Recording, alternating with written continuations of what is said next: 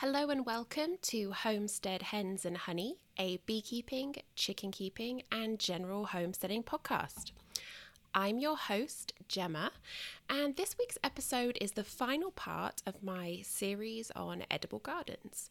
I'll be talking about sunflowers, the Three Sisters method of planting, and pasture plants, and why they might be a good addition to your homestead or farm. A few homestead updates just to get started. Um, if you follow me on Instagram, you might have seen that last Saturday I was at a beekeeping conference and workshop, and I intend to actually do a full rundown about how that went for my next episode. And kind of on the same vein, I have been posting some videos. Um, we had some warm weather, and my hives were active, and I was able to actually go in not do a full inspection. I didn't crack the brood box, but I did go in and look at the candy boards and get a feel for how the clusters were doing. And if you follow me on Instagram, you know that things have changed. And what I thought was my strongest hive is now actually my weakest. And I don't know if it's going to make it, but fingers crossed. And again, I'm going to go into this in detail sort of what I saw, what I did in response, and so on for next uh, the next episode. So, something I actually did want to talk about um, in relation to my homestead is chickens.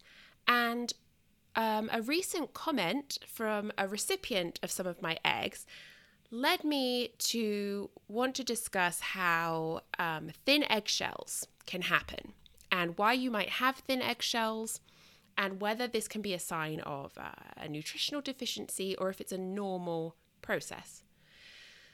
So, if all you've ever had is grocery store eggs, you might be surprised and even disappointed the first time you encounter a thin shelled egg from your backyard flock. Now, the first thought with thin shells is that it must be a lack of calcium, and that is the place to start. Every feed that I've ever found will have calcium listed as a supplement and it will give a percentage. But it's also recommended that you add additional calcium supplements to your feed. And the easiest method for this is adding ground up oyster shells, which you've probably seen at the feed store in big bags. You can buy like absolutely ginormous bulk bags of this. It's kind of pre ground, it's almost the same size as the grit that you buy for your chickens. And you can either add it to the feed or you can just put it in a great big bowl for them and let them eat it whenever they feel like it. And chickens will eat oyster shells as needed. Now, I don't have them free feed on oyster shells because I don't know if it's just my setup or how my girls are, but they basically manage to get a ton of poop and dirt into no matter what kind of bowl I use for the calcium. And they end up wasting about 90% of it. And it's just too expensive for me to like let them waste a supplement like that. So what I do is I mix it into their feed instead, so that as they're eating their pellets or their crumble, they're also ingesting additional calcium. Now, something else that I do is I take any eggshells um, that after I've eaten, like particularly boiled eggs, and I dry them and then I crunch them down into small pieces and I put that back in the feed as well. You know, use what you have, right? So we try and be sustainable, generally speaking, as homesteaders, and this is a great way to do it by saving our eggshells. Now, if you have a severe lack of calcium that you're noticing in your flock, you can also get liquid calcium. This is more expensive. It uh, some forms of it can be added to their water, and other forms you need to give to them directly, and you need to be careful of the dosage. But that's something you can look into. Now, if it's not an issue of calcium, or at least a calcium nutrition uh, deficiency, why might you see thin eggshells? Well, some of it is the time of year. So, as we've discussed quite a lot because of the seasons changing. As your hens go into their molt, they will stop laying eggs. And then through the winter, because the days are so short and they rely on that sunshine to give them impetus and uh, the trigger to be reproductively active, then everything kind of shuts down reproductively. Now, when the days start to lengthen again, as we've slowly been seeing here in Northeast Ohio, things start to kick back into gear and your girls are going to start laying again. Now, as things kind of get moving, it's not uncommon to find that eggshells might be thin or you get weirdly shaped eggs, or maybe you get some huge eggs with double yolks in them, or especially small eggs, which we call fairy eggs. You might even find that some eggs have really, really thick eggshells, or kind of bizarre deposits on the eggshells where some parts are thicker than others. And very occasionally, you might even find that your hens pass what I call a rubber egg, which is basically a normal egg, so a healthy yolk and then the whites around it, but it's just bound by the membrane, there's no shell at all. And this isn't really unusual as their reproductive systems are coming back online. But having said that, if you get a lot of these rubber eggs, that could be a symptom of a bigger issue, maybe a severe deficiency of some kind of nutrient or some other kind of reproductive disorder. So you might want to speak to a vet or grab your chicken health handbook and flip through it. Now, another issue that you with thin eggshells, or I should say another cause, is how old are your chickens? And this is something that people tend to forget. So, production hens, the ones who are making the eggs that get sold at the store, they're usually culled as they come into their first molt, which is between the ages of 12 and 16 months of age. This basically means that all of those eggs that come from them occur during their peak reproductive months, basically when they're young, they're much more healthy. And the eggs tend to be more consistent because of this. Production hens also have very heavily supplemented feed with things like calcium and D3. Um, and it's so heavily supplemented that it probably wouldn't be safe longer term. But I do need to do a little bit more digging about that because, unsurprisingly, there's not a huge amount of transparency around factory farming. And it's important to keep in mind that if you're buying from your local Amish communities, which is, we have a lot of Amish and Mennonites here in Ohio, so it's common to see people buying eggs from the Amish communities because they believe that those hens are treated better. But that's not always the case. If you're buying from your local Amish communities and selling eggs is one of their primary methods of making money, then they're very likely culling their hens young as well, just like the production farmers, because they get a bigger bang for their buck if they're always getting consistent egg laying from the young hens, which they can just keep on raising themselves.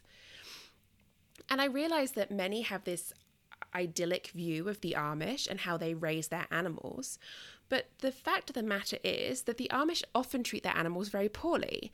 You can look into puppy mills. Um, Amish are some of the biggest owners and producers of puppy mill puppies in this part of the country. You can look at how they treat their horses and you can look at how they raise their chickens, and most of it is not what I would call humane.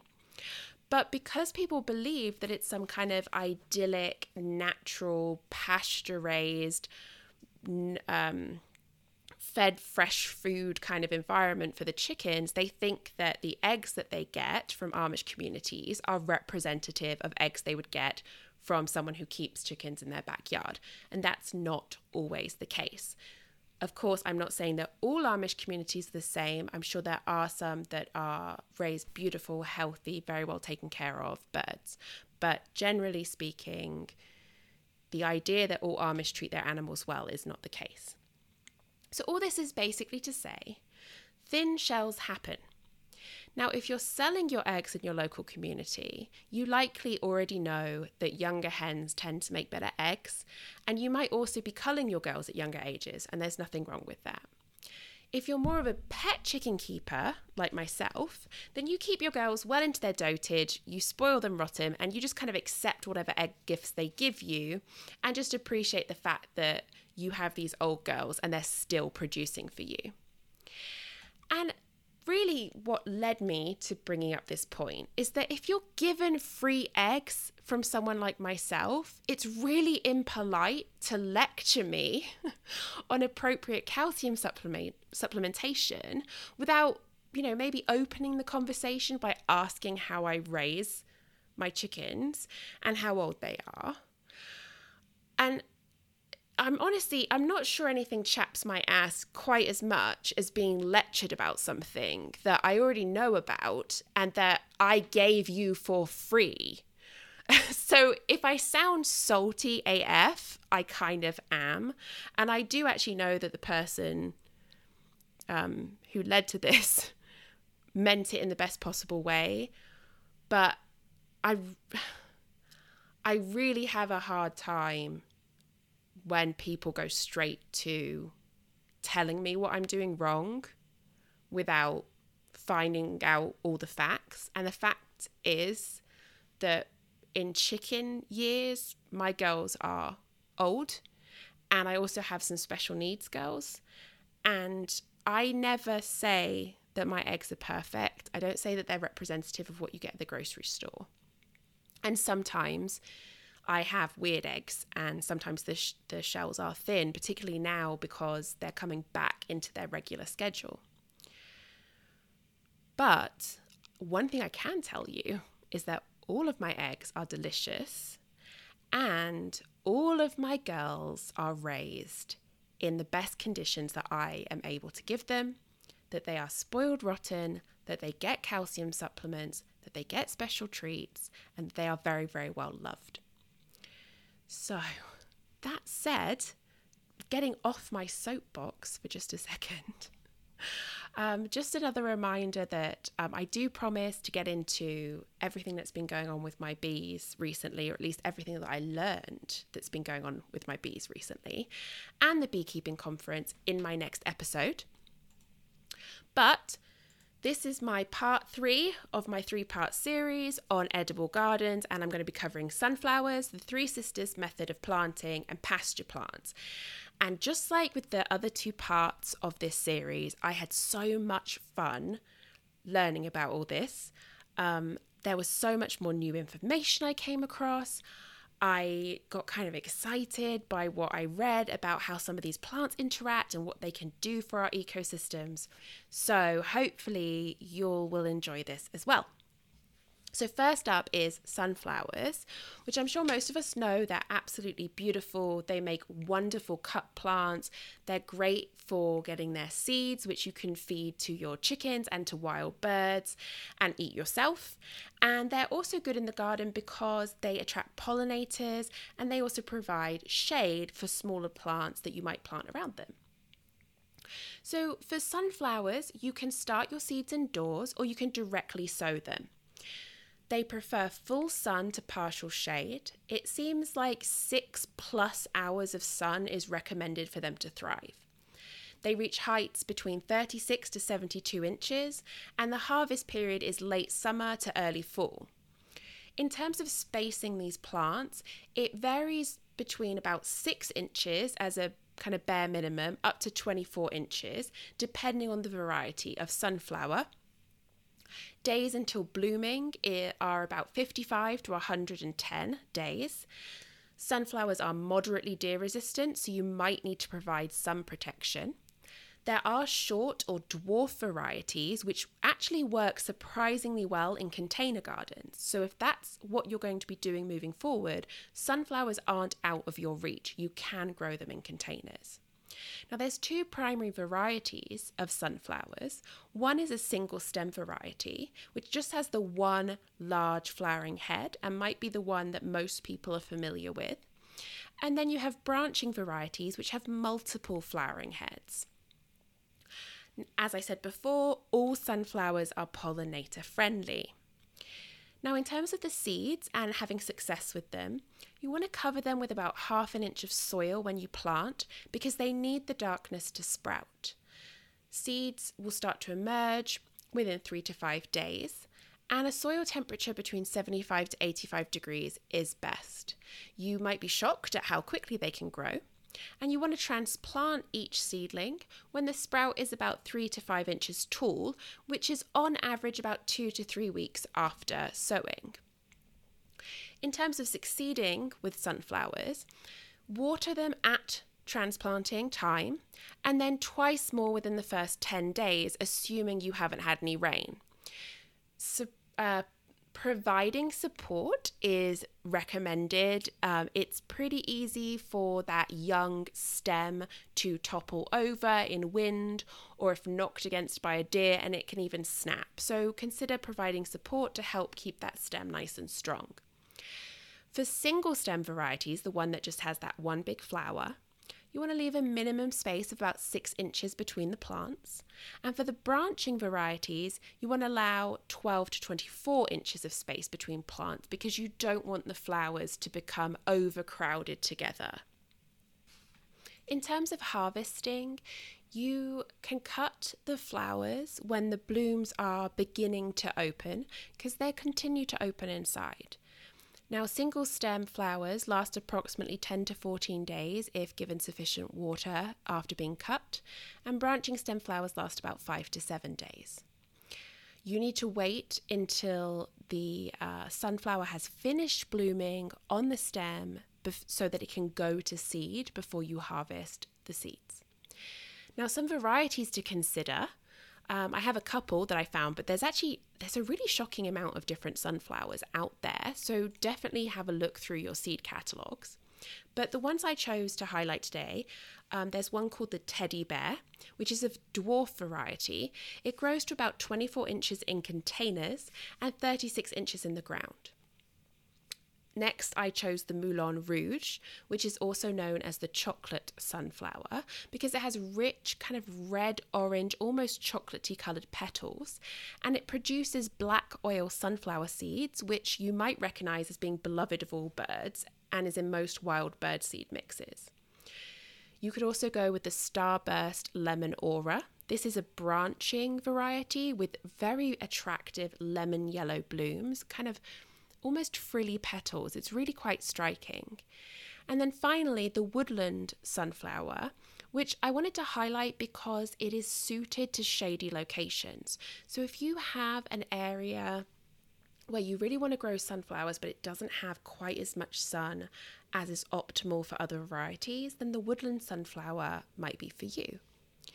Now, something that I wasn't aware of, but I came across in my reading, is that there are actually pollenless varieties of sunflowers.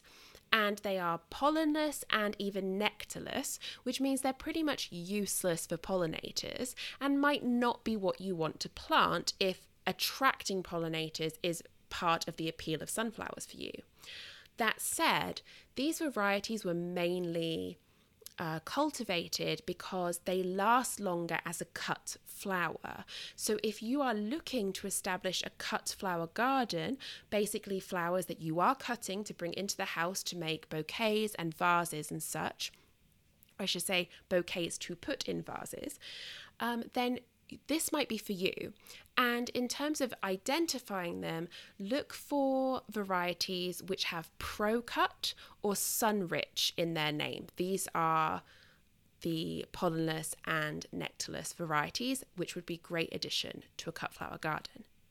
Now, in terms of pollinators, what can you expect? Well, the wonderful thing about sunflowers is that they actually attract a very diverse amount of pollinators. So you can expect to see all kinds of bees, wasps, flies, butterflies, and even pollen feeding soldier beetles. The sugar concentration in the nectar of sunflowers is about 31 to 49% on average. Something that I found super charming is that there is a sunflower leaf cutter bee that will visit the flowers, but might also use the dead hollow stems as nesting sites. So you might want to consider leaving your stems out in your garden.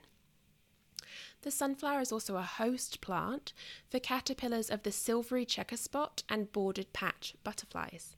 So, in terms of helping your local pollinators, this is a really great flower to consider.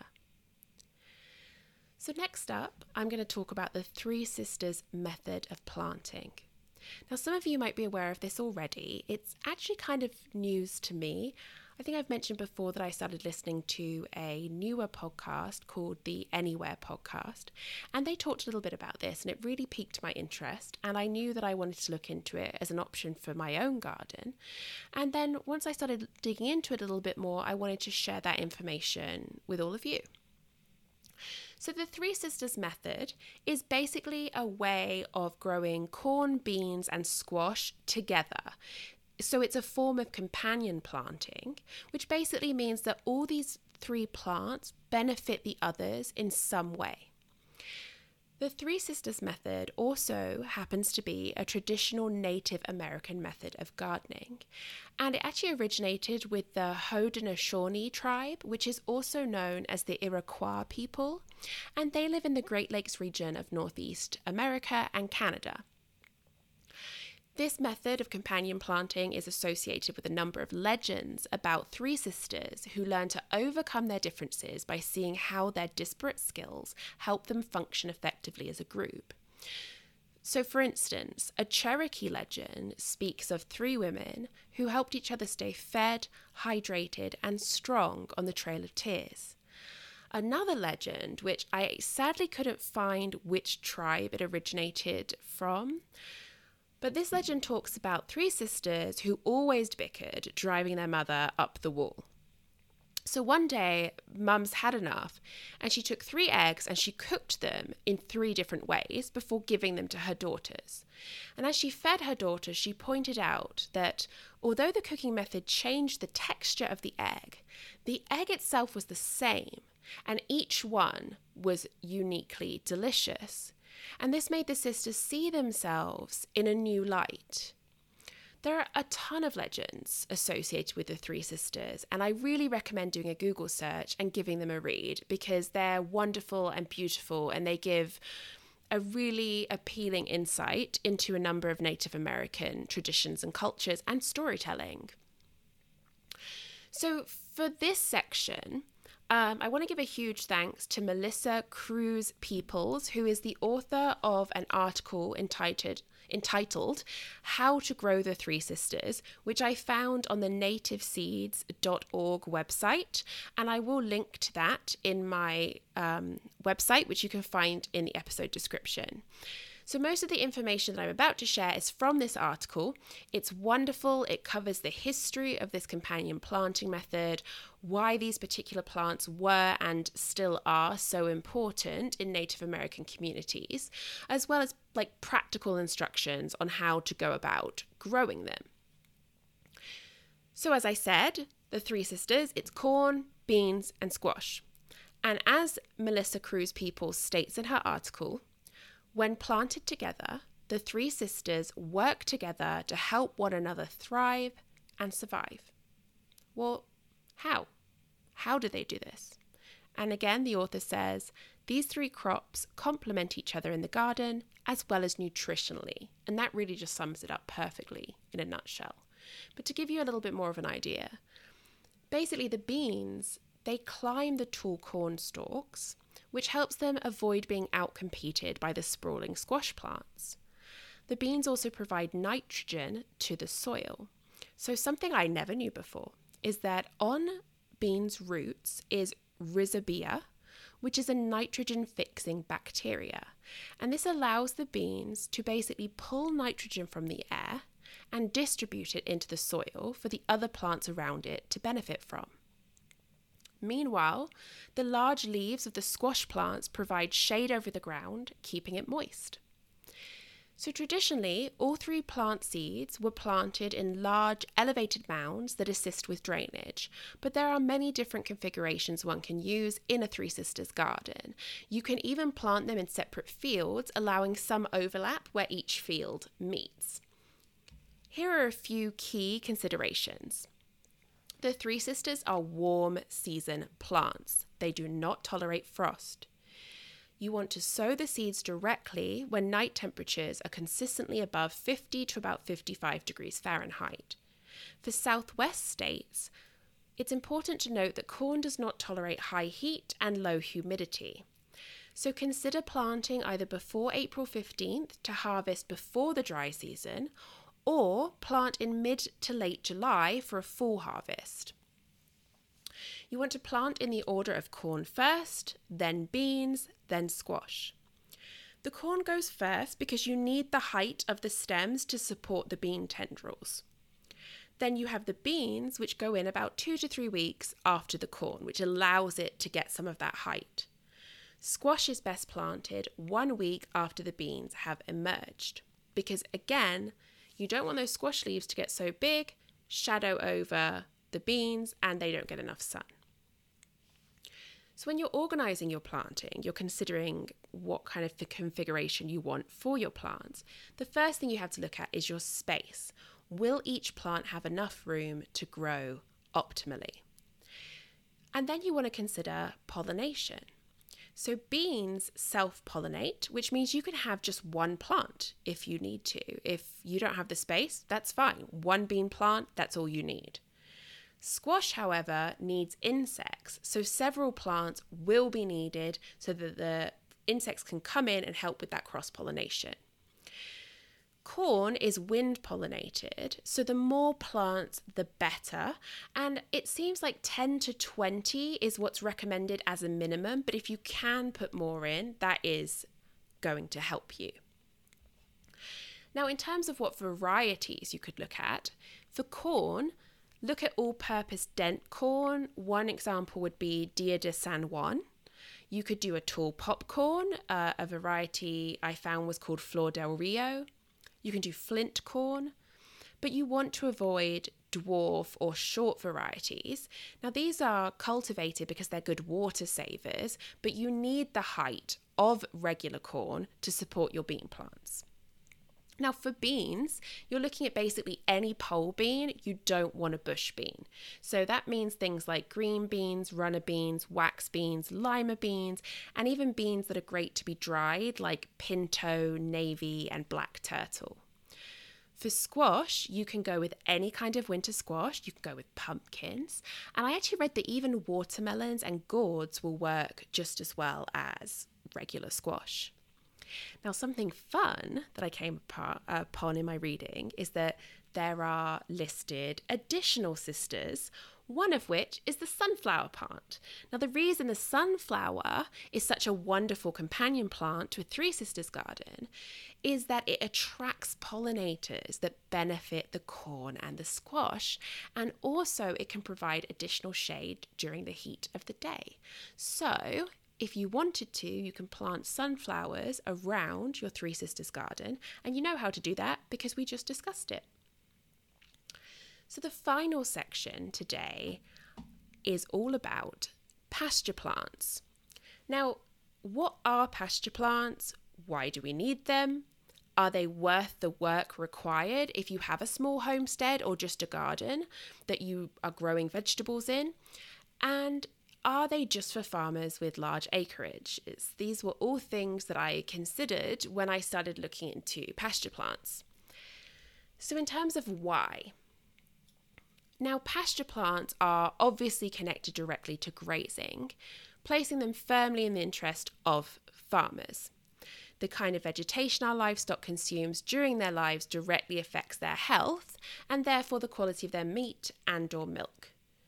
Many of the plants I'm going to discuss today, they're nothing new to farmers who've probably been using them for generations. But it seems like pasture plants are increasingly the subject of further study as people begin to recognize just how beneficial they are both to our livestock and the larger ecosystem that surrounds our properties. I found a great article on the Green Publishing website, and I will post that link on my uh, blog, which can be found in the episode description. And it, this article shared excerpts from a book titled The Art of Science and Grazing by Sarah Flack. And here are two key quotes from Sarah Flack that I think sum up the importance of good pasture plants for grazing. When done well, grazing management can improve animal well-being, ecological health, and the financial sustainability of the farm. As pastures improve, plant density and diversity increase, which protects soil from erosion and compaction. There is also increased plant root growth and better cycling of nutrients through the soil. That, for me, just kind of sums it up. That's probably why anyone who has an interest in their land might be interested in learning more about pasture plants. Now, other benefits identified by Sarah Flack in her book include reduced reliance on supplement feed, i.e., grain, improved livestock health, increased levels of healthy nutrients in meat and milk, less exposure to pesticides and chemicals, improved environmental and ecosystem health, healthier soil, higher forage quality, less reseeding, and new market opportunities. If you're interested in the nitty gritty of grazing, there are many books and online articles that are going to delve very deep into this subject, including extremely complicated articles on soil chemical composition, which kind of made my eyes cross a little bit. But if you have any kind of hooved livestock or ungulates, then that might be of interest to you. And I definitely recommend going out, grabbing some books, doing a Google search, and just sitting down and going through it and seeing if this is something that you need to know. In terms of why I'm interested in pasture plants, the answer is simple it's all about the pollinators. Pasture plants provide nectar and pollen as well as nesting sites for numerous native and non native pollinators that are essential to our environment and food growth. So, while I was looking into the subject, I came across the University of Georgia's Honeybee Program website, and again, I'll link that on my blog. And they have some really great information on what they call bee pastures and how we can establish them. So, the purpose of bee pastures is to improve bee nutrition, and they've identified three types of forage areas which will do this. So, the first one is single year productive bee pastures. This is basically a pasture made up of annual clovers, wildflowers, and ornamentals. They tend to bloom for one forage season. They require reseeding each year, usually in November.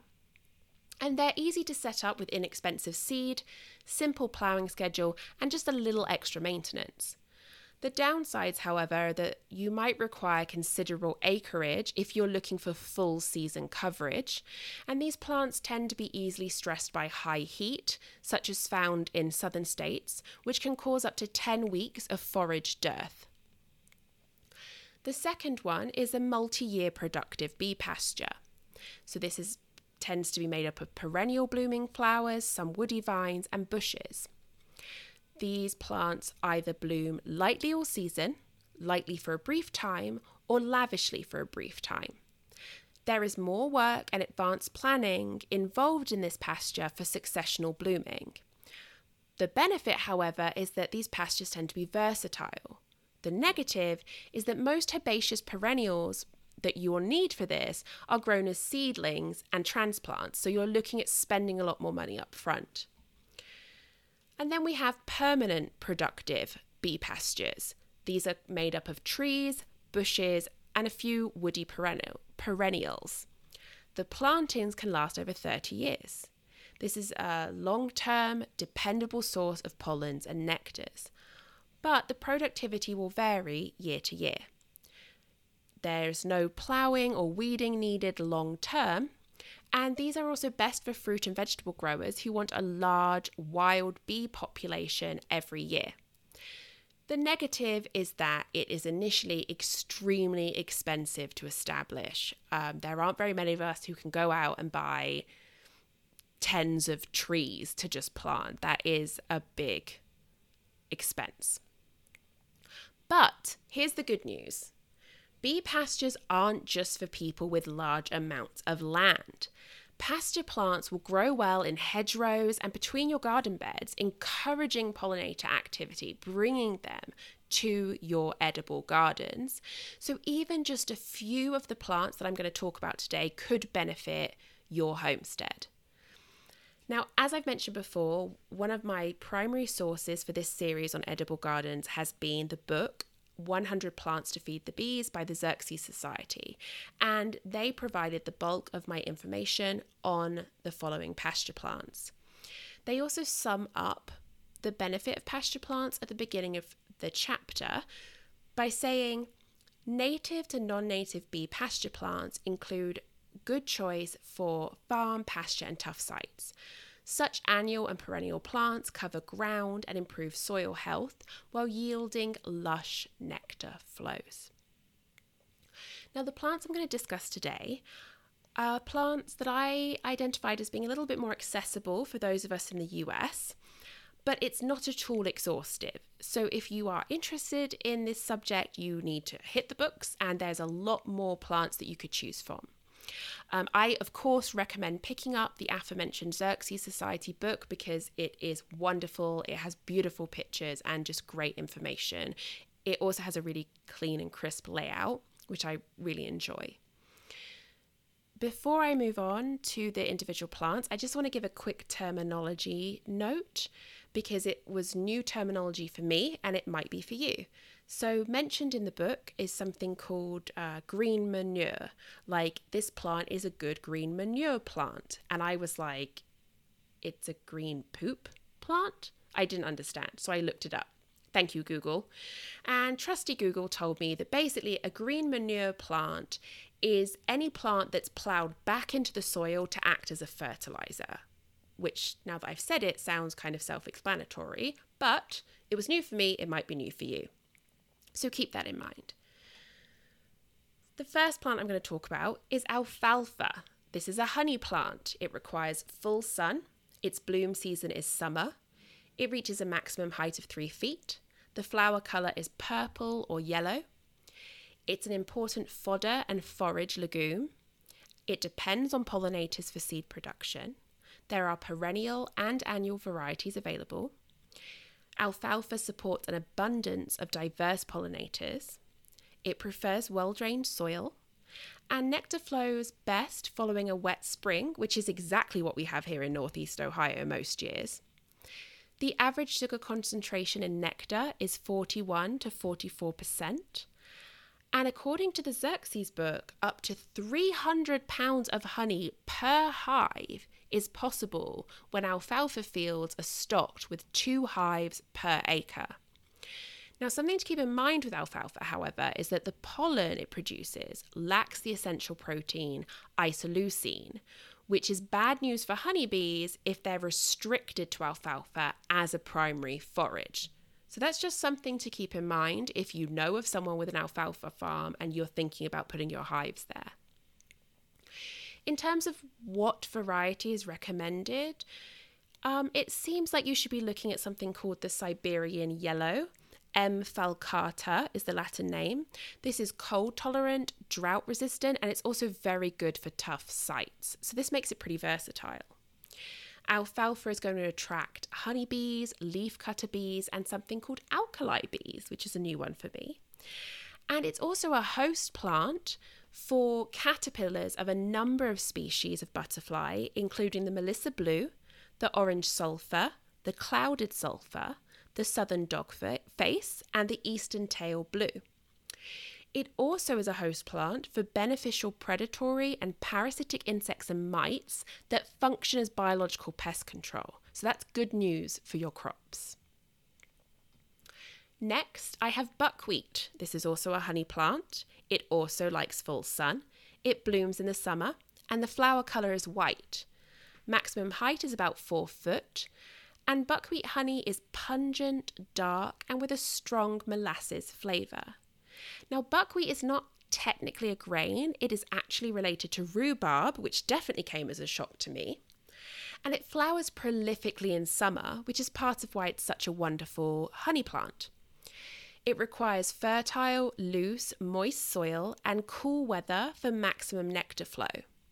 If any of the above are missing, then nectar production can decline by 50% or more. This means that honey crops that rely primarily on buckwheat are going to vary year by year. The average sugar, sugar concentration in nectar is 7 to 48%, and the pollen protein is about 10%, which is below the minimum honeybee uh, need of 20%. So, again, if you are placing hives on buckwheat farms, bear in mind that they're going to need access to additional plants to get the needed amount of protein from their pollen. In terms of what varieties of buckwheat you can use, there's a lot available and they're almost all great, really. For nectar production, you want to avoid something called shatter resistant cultivars. Buckwheat will attract honeybees, native bees, butterflies, wasps, and beneficial predatory and parasitic insects. On to clover. Now, clover is something you are probably familiar with, and you might already know that it makes for a wonderful honey plant. It does well in full sun to partial shade, and it blooms late spring through summer.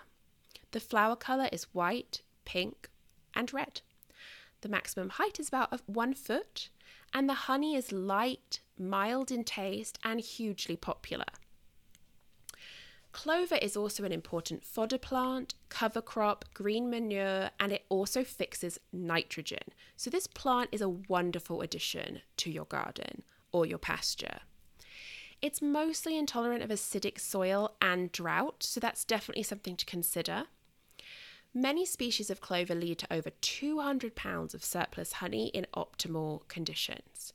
The average sugar concentration of nectar is 22 to 55%, and the pollen protein levels are high, up to 25%, depending on the species of clover and the location.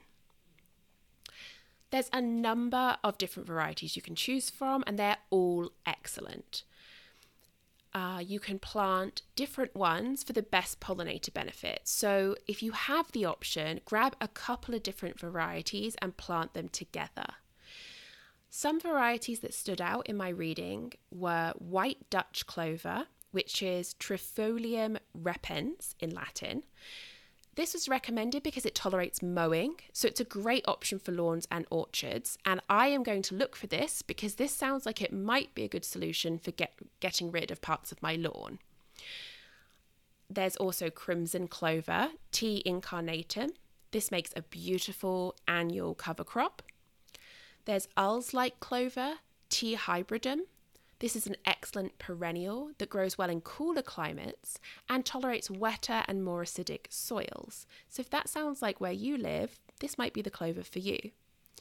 And then there's red clover, T. pratense, which is a short lived perennial, but it has very deep nectaries. So, this means that it might not be great for honeybees, but it's especially good for things like bumblebees and even hummingbirds. In general, clover is going to attract all kinds of bees all kinds of butterflies, and lots of different species of wasps. It's also a host plant for a variety of um, butterfly caterpillars, including the grey hair streak, the greenish blue, the Shasta blue, eastern tailed blue, orange sulphur, the clouded sulphur, Queen Alexandra's sulphur, and the southern dogface. So, wow, that is a lot of different butterflies that you are supporting. And if you've been following the news about our pollinators, a number of butterfly species are declining. So, it sounds like clover, that's a pretty good plant if you are very interested in supporting your native and local butterfly species. Next up, I have mustard, which you might be familiar with. This likes full sun it blooms spring to summer, has a maximum height of six foot, which is actually a big surprise for me. I did not realize it could get so huge. The flower colour is yellow, and most species are annuals and biennial. This provides valuable cover, forage, row, and specialty crops.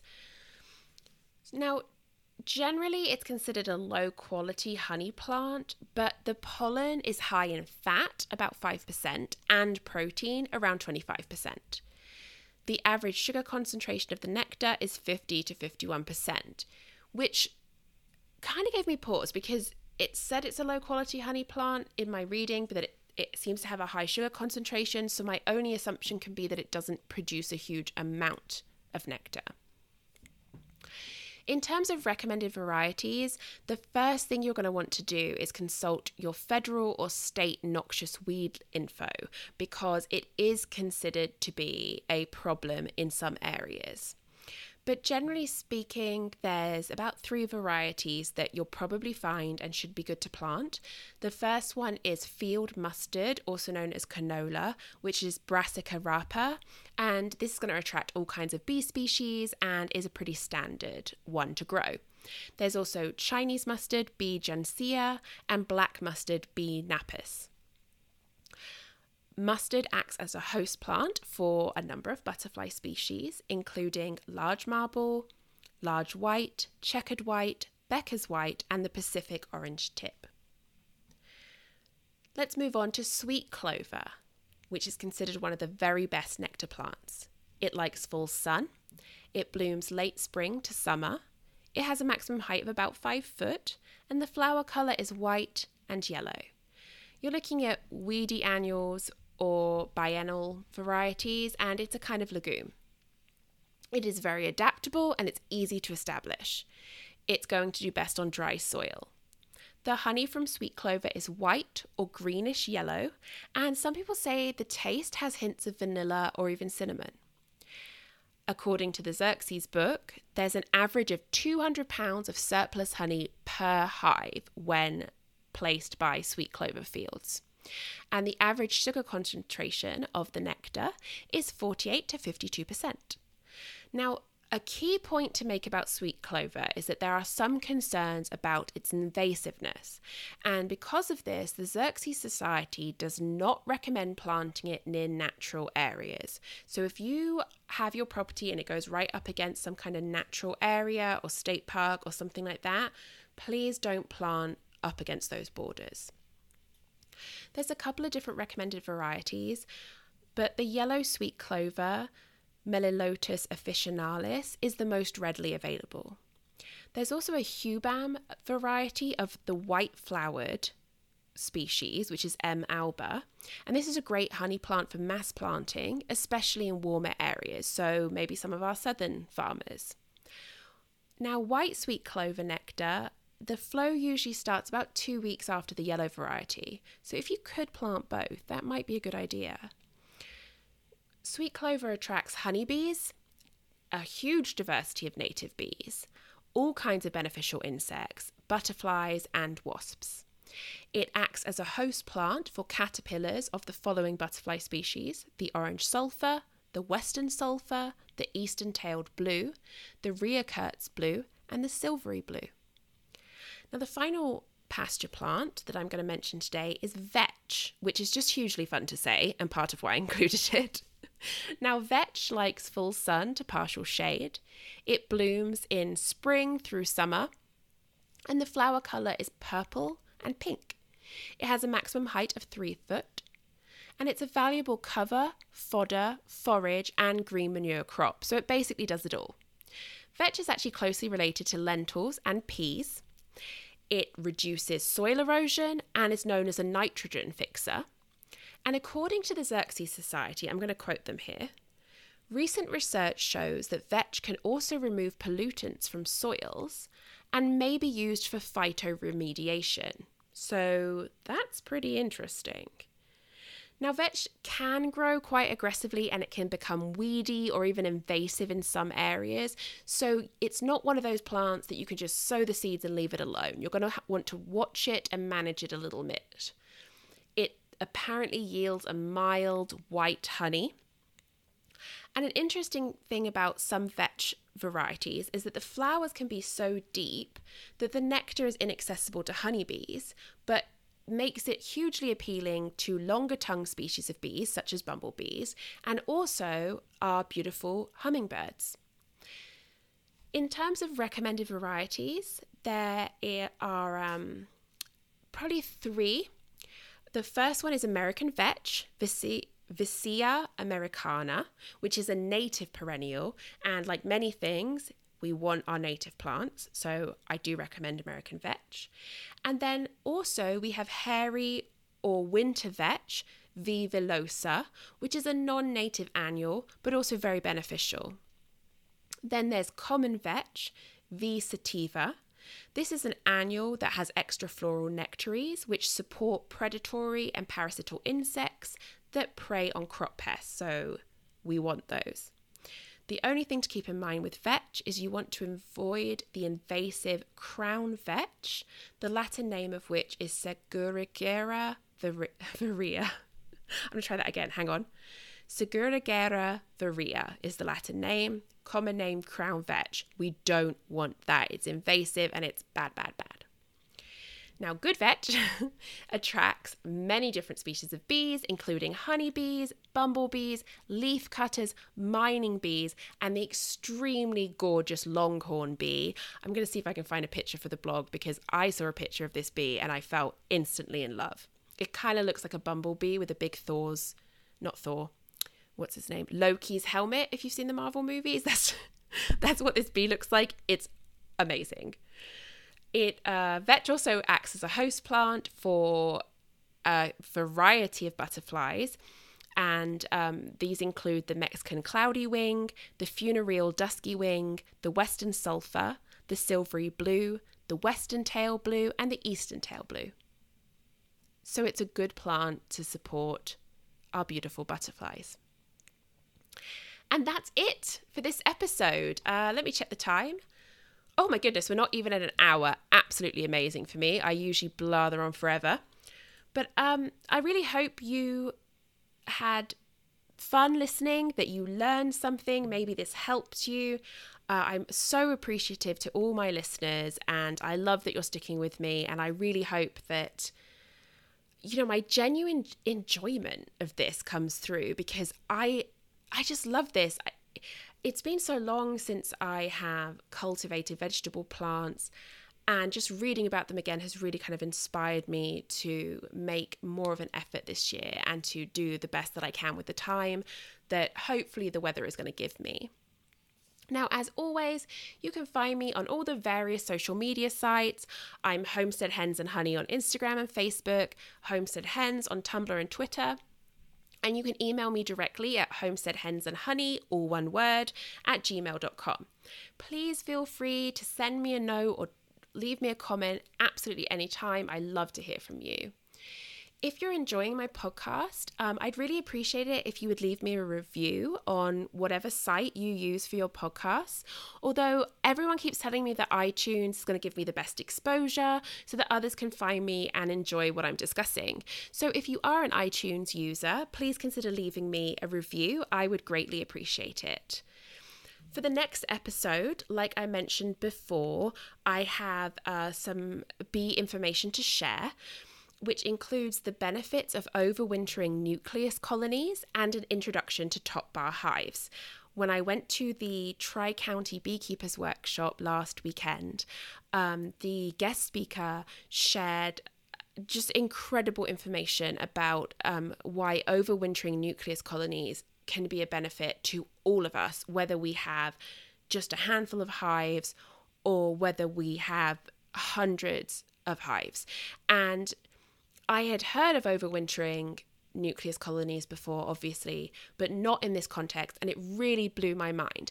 And the premise of his approach is basically to be self sustaining, to not need to be buying packages every year, to be buying nucleus colonies from other people, to be buying queens from other people. It it really just it blew my mind the amount of information i have so much more reading to do on it but i'm going to give an overview of what he discussed and again, this is something that will work if you're like me and you're a hobbyist, if you have a big honey production, if you need bees to build cells for you, to um, if you are a queen producer, if you want to sell nucleus colonies, just so much can be done with this, and I'm so excited to discuss it. And then I also had the pleasure of sitting in on a number of talks on top bar hives from a female beekeeper I am particularly fond of finding other women in beekeeping. Um, it is still primarily a older white male hobby and there's nothing wrong with that but i like to support other women in the hobby. And christy had a lot of really amazing information. She has a great business and really incredible hives that she actually sells herself as well. So i'm going to share all that with you and I'm also going to share what I learned about my bees when I was able to go in, more hashtag bee drama, where I am, and what I saw and how I changed my plans for this year based on what I'm seeing from my colonies. Now, with all this coronavirus madness, please stay safe out there um, it bears repeating that basic hygiene practice is going to see you in good stead. So, this basically means just wash your hands, people. Don't touch your face when you're out in public. Stay home if you're sick. And as my boss at the zoo likes to say, don't eat poop. Um, I know a lot of people are going crazy right now buying huge amounts of toilet paper and bottled water, but really, the key things to remember is that don't touch common surfaces when you're out in public if you can avoid it. If you can't avoid it, use hand sanitizer. When you wash your hands, you want to wash them for over 20 seconds using a good good quality soap. It doesn't have to be antibacterial, but obviously that doesn't hurt. And then also just from someone who washes their hands every day because of all the animals I have and I'm a bit of a germaphobe, get a good lotion, preferably with some beeswax in it because that's going to give you the best protection. Now, my little sign off line seems especially um, apt today, but as always, hug your hens and then wash your hands. Thanks so much for listening. I'll talk to you soon. Bye bye.